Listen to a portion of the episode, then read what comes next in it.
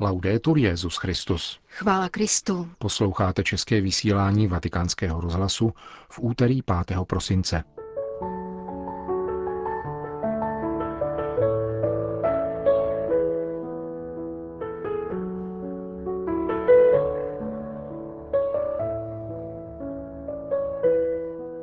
Papež František kázal při raním v kapli domu svaté Marty o pokoře. Těžte z odkazu latinské tradice, abyste vychovávali mladé lidi pro život, píše svatý otec v poselství papežským akademím.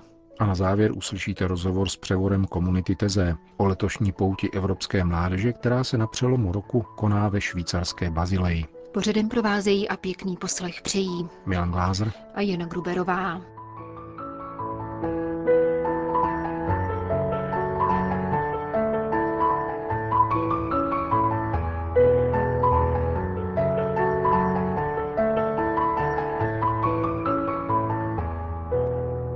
Zprávy vatikánského rozhlasu. Vatikán. Pokora je nezbytnou známkou křesťanského života, zdůraznil papež František v homílii při dnešní ranímši v kapli domu svaté Marty. Komentoval tak úryvek z knihy proroka Izajáše o rostoucím výhonku, na kterém spočine duch hospodinův, duch moudrosti a rozumu, duch rady a síly, duch poznání a bázně před hospodinem. Každý křesťan je takovýmto výhonkem, dodal. Takové jsou dary Ducha Svatého, od nepatrnosti výhonku až k plnosti ducha. Toto je příslip, toto je Boží království, takový je život křesťana, pokračoval papež. Uvědomovat si, že každý z nás je výhonkem onoho kořene, z něhož má vyrůstat. Růst silou Ducha Svatého až k plnosti Ducha Svatého v nás. Co je úkolem křesťana? Jednoduše opatrovat tento výhonek, který v nás roste. Opatrovat růst, opatrovat ducha. Křesťan má svůj styl a tímto stylem je, stejně jako u Ježíše, pokora. Vysvětloval dále. Je zapotřebí víry a pokory, aby se věřilo, že tento výhonek, tento tak maličký dar, dosáhne plnosti darů Ducha Svatého. Je zapotřebí pokory, aby se věřilo, že Otec, Pán nebe i země, jak říká dnešní evangelium, tyto věci ukryl před moudrými a chytrými a odhalil je maličkým. Pokora znamená být maličký jako výhonek, který roste každý den a potřebuje Ducha Svatého, aby se mohl ubírat vpřed až k plnosti vlastního života. Nikdo si myslí, že být pokorným, podotkl papež, znamená být slušným, zdvořilým a zavírat oči při modlitbě. Nikoli, to není pokora. Jak tedy mohu vědět, zda jsem pokorný? Ptal se Petru v nástupce. Existuje určité znamení, jediný signál. A tím je akceptace pokoření. Pokora bez pokoření není pokorou. Pokorný je takový muž či žena, jež umí snášet pokoření, jako je snášel Ježíš, který byl pokořen, velice pokořen. Je mnoho svatých, pokračoval dále papež, kteří nejenom přijímali pokoření, ale žádali o ně, aby se připodobnili Ježíši. Kež nám pán daruje tuto milost opatrovat to maličké až k plnosti ducha, nezapomínat na kořen a přijímat pokoření končil papež František ranní kázání v kapli domu svaté Marty.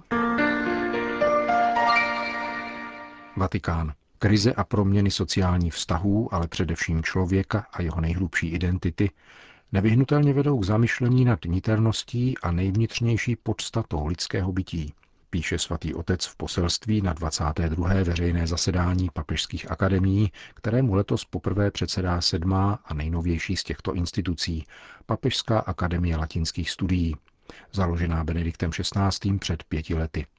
In interiori homine, vnitřní hledání v latinské tradici, tak zní téma letošního zasedání, v jehož závěru je tradičně udílena cena předsedající akademie – Otázky zvnitřnění, srdce, svědomí a sebepoznání nabývají naléhavé aktuálnosti právě v dnešní době, poznamenané vnějškovostí, povrchností, rozkolem mezi srdcem a myslí, interioritou a exterioritou, svědomím a chováním, zdůrazňuje papež František a předkládá evangelní pasáž, která napomáhá k uvažování o těchto otázkách.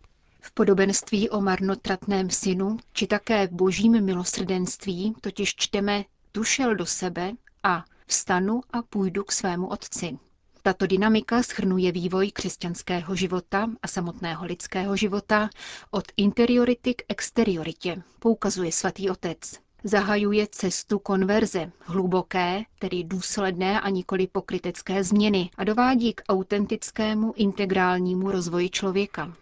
Jak papež připomíná niterností člověka se zabývali církevní otcové a latinští myslitelé prvního křesťanského tisíciletí. Mezi nimi zaujímá výjimečné postavení svatý Augustín.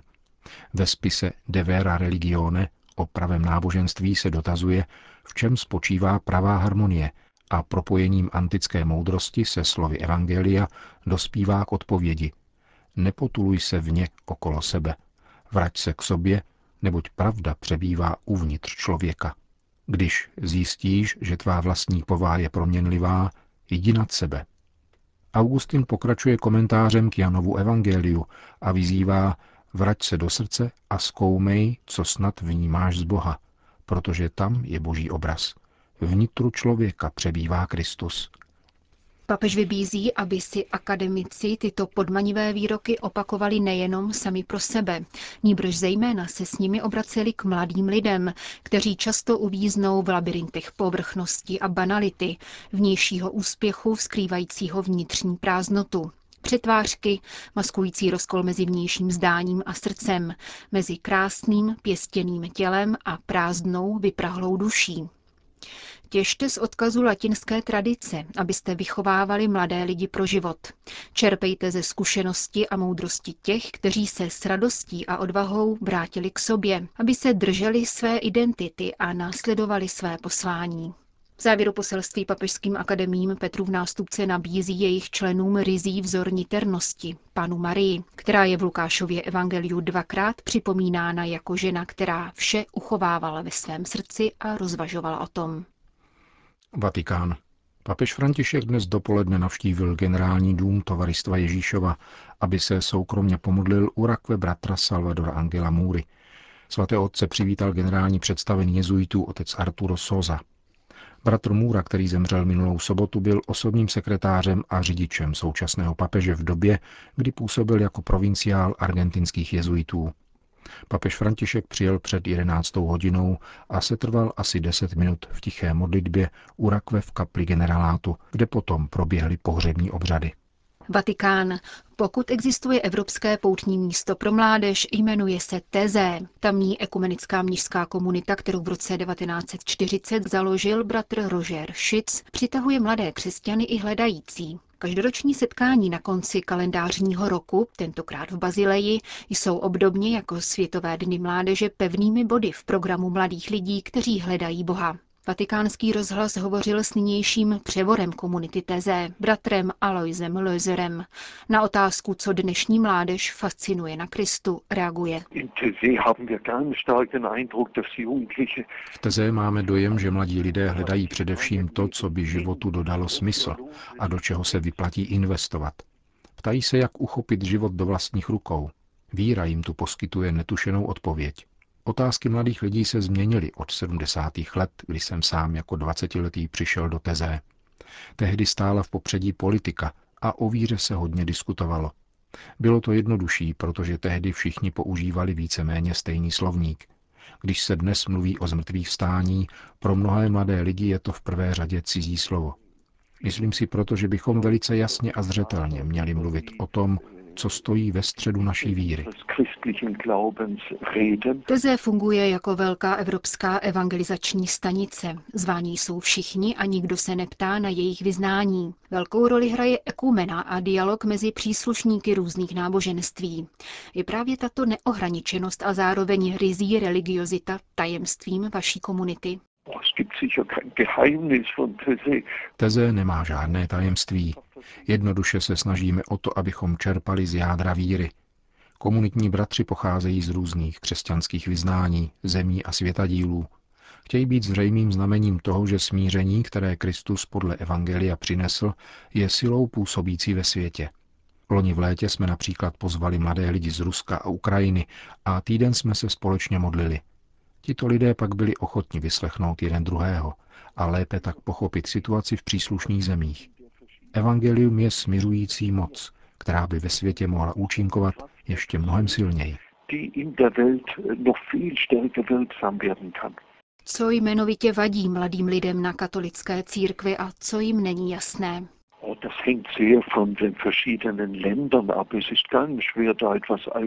To se v různých zemích značně liší. Pro mnohé je určitě důležité, aby církev prožívali nejenom jako instituci, která vyhlašuje pravidla, nýbrž především prokazuje porozumění pro každou situaci a poskytuje vedení.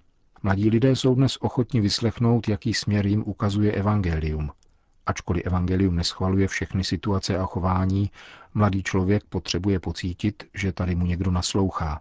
Přijímá ho takového, jaký je, se všemi otázkami i omily. Do církve tedy vkládají toto veliké očekávání, kterému se na mnoha místech určitě vychází vstříc, ale na které musíme přistoupit ještě více. Myslíte si, že je smysluplná synoda katolických biskupů s papežem na téma mládež? Může odsud vzejít něco nového? To se ukáže. Je nicméně krásné, že katolická církev již předem vymezila, že chce mladým lidem naslouchat a zabývat se jejich záležitostmi. Pro dnešní mladé lidi není snadné najít vlastní cestu. Žijí v rychle se měnícím světě, ve kterém nelehce hledají orientaci. Myslím ale, že pokud biskupové a papež jasně vymezí, nechceme vás vodit za ručičku, ale doprovázet ve smyslu evangelia, bude to pro mnohé mladé lidi silné znamení, a to i mimo katolickou církev. Letošní silvestrovské setkání Teze se koná v Bazileji. Proč právě v tomto blahobytném a přesyceném srdci Evropy?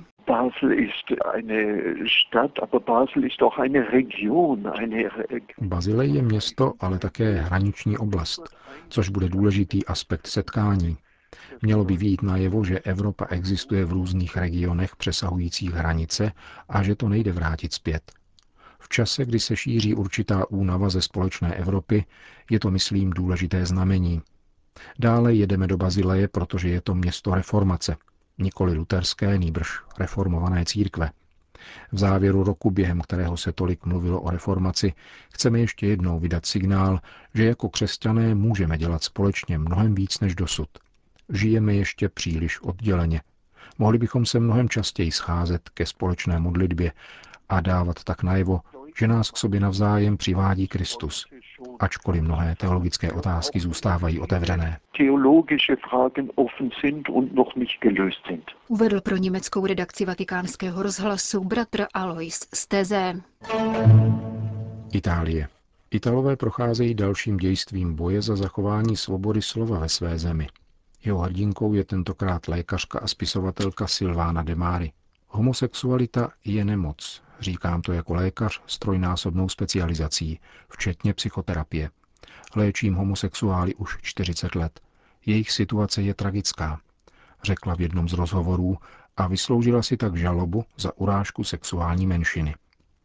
Silvána de Mári je známá především jako úspěšná autorka literatury pro mládež z rodu Tolkienovských sák. Patří mezi populární italské spisovatele. Ve větších nákladech vychází pouze Andrea Camilleri, autor detektivek o komisaři Montalbánovi. 64-letá De Mari je však také lékařka. Mnoho let prožila na humanitární misii v Africe. V posledních měsících je proti ní vedeno trestní řízení za urážku náboženských menšin. Její kauza nicméně nabrala nový směr poté, co minulý pátek prokurátor navrhl zastavení trestního řízení, protože v jednání italské spisovatelky nezhledal skutkovou podstatu deliktu. Kruhy homosexuálních aktivistů proti tomu ostře protestují a domáhají se přísného a exemplárního potrestání spisovatelky. Poslední slovo vyřkne v nejbližších dnech Turínský soud. Advokát Silvány de Mari ujistil, že jeho klientka neměla v úmyslu nikoho urazit – hájila pouze křesťanskou antropologii a západní civilizaci. Končíme české vysílání vatikánského rozhlasu. Chvála Kristu. Laudetur Jezus Christus.